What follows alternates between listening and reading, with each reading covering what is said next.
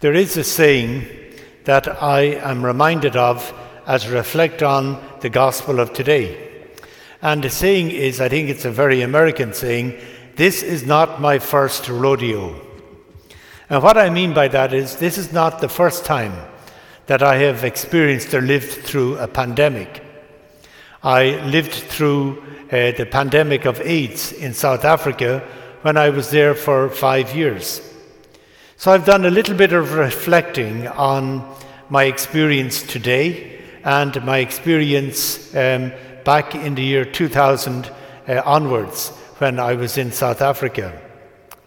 The first uh, reflection comes to me is that, you know, it is important to make people aware of uh, physical distancing, washing your hands, wearing a face mask, and doing all the things that are necessary uh, to keep ourselves safe from contracting the virus today. Back then in South Africa, there was a different kind of virus, and there were different, uh, different things that had to be done so that people wouldn't get AIDS. But what I find uh, amazing is the similarity between the two.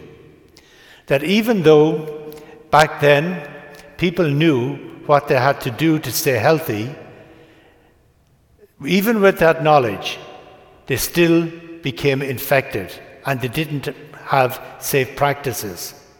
Even today, we know what is out there, we know how we will stay safe, but as we can see, uh, day in and day out, people are completely ignoring it.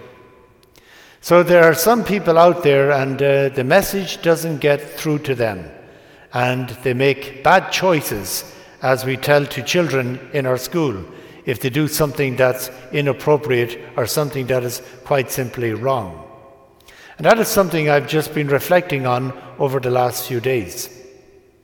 Something else I've been reflecting on is that when I was in South Africa, uh, the person appointed, appointed by the government to, um, to oversee uh, AIDS and the pandemic and, and treat with it um, it is quite amazing how, how threatened they were by it as a government and how they put on a spin and held, you know, um, wouldn't uh, release the figures.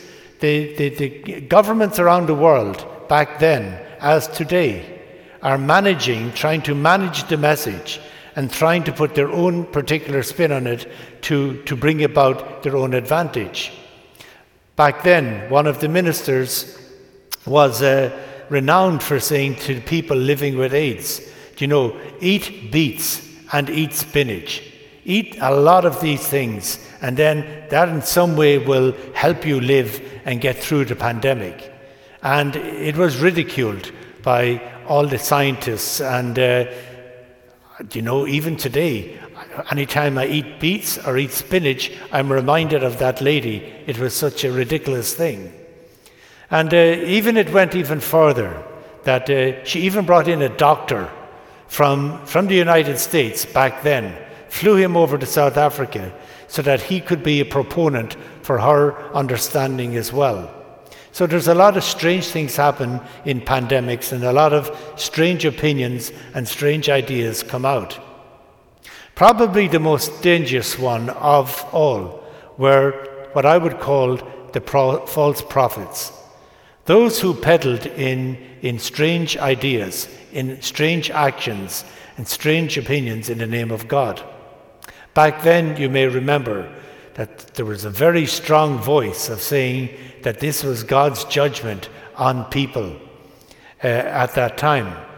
And anyone who got sick it was God's judgment and condemnation of them and God's punishment on them. And this was quite sacrilegious. And I do find it saddening that two thirds of people in the United States uh, surveyed recently, two thirds, practically two thirds, believe that God has some part in this pandemic that we are living through today. I am very grateful for the gospel that we have today. It is very beautiful Gospels, and all the Gospels over the last few weeks from John's Gospel. They're very profound, they're very spiritual, they're very deep, and, and take quite an amount of contemplation to, to fully get the richness out of them. What the best way I suppose I could say is the gospel of today is reminding us how God is and where God is in the world in which we live in. During John's gospel, there's a very beautiful line I no longer call you servants, I call you friends. And that is what and who God is in our life today friendship. Friendship is the one human relationship that is totally equal. It is pure equality. It is something that is very rare and is to be treasured.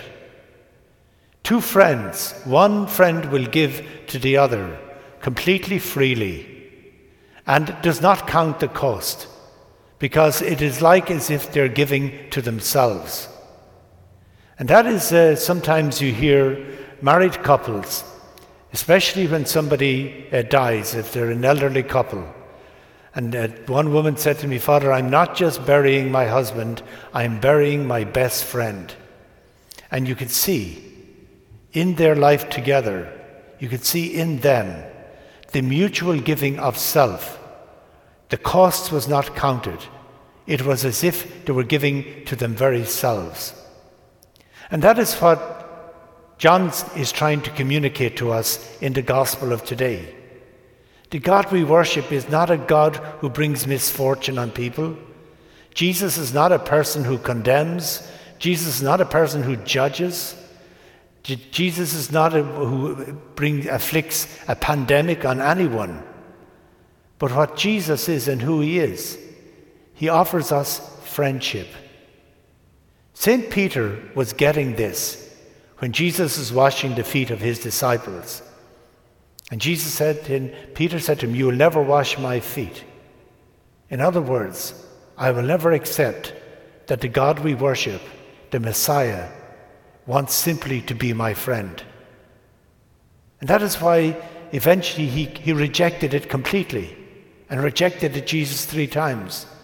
And that is why it was important that Jesus came back to him in a different way and offered him friendship once again, and he accepted it wholeheartedly. And that who's, who is Jesus is in our lives. He is a presence of friendship that has been offered to us. The gospel says, whoever, whoever does my commandments, in other words, whoever is, Jesus is saying, whoever is, is passionate in life about what I was passionate about in life, that person will be my friend. And I will come to them and make myself known to them, and I will be in them. And that is what Jesus wants for us. He wants us to accept Him as, his fr- as our friend. He wants to give himself to us, the purest gift of himself on the cross, the gift of self. He wants us to take that in and welcome it into our lives. And he wants us to be passionate about what he was passionate about. And Jesus is passionate about healing people, about caring for people, about taking them from the hand and lifting them up. Jesus is passionate about communicating to us the great love that the Father has for him, so that I may be in the Father and the Father and I will be in you. He wants us to experience that forgiveness in our lives as well. Jesus wants us to be agents of transformation, to change the world, to make it on earth as it is in heaven. So, as we celebrate the sixth Sunday of Easter, let us remind ourselves of that beautiful invitation that has been given to us in the gospel of today. The invitation of Jesus Christ saying to you, I want to be your friend. I want you to let me into your life so that we can be friends together. And nothing will ever take this from us. Nothing in life, nothing in death not even the pandemic that we are living through today.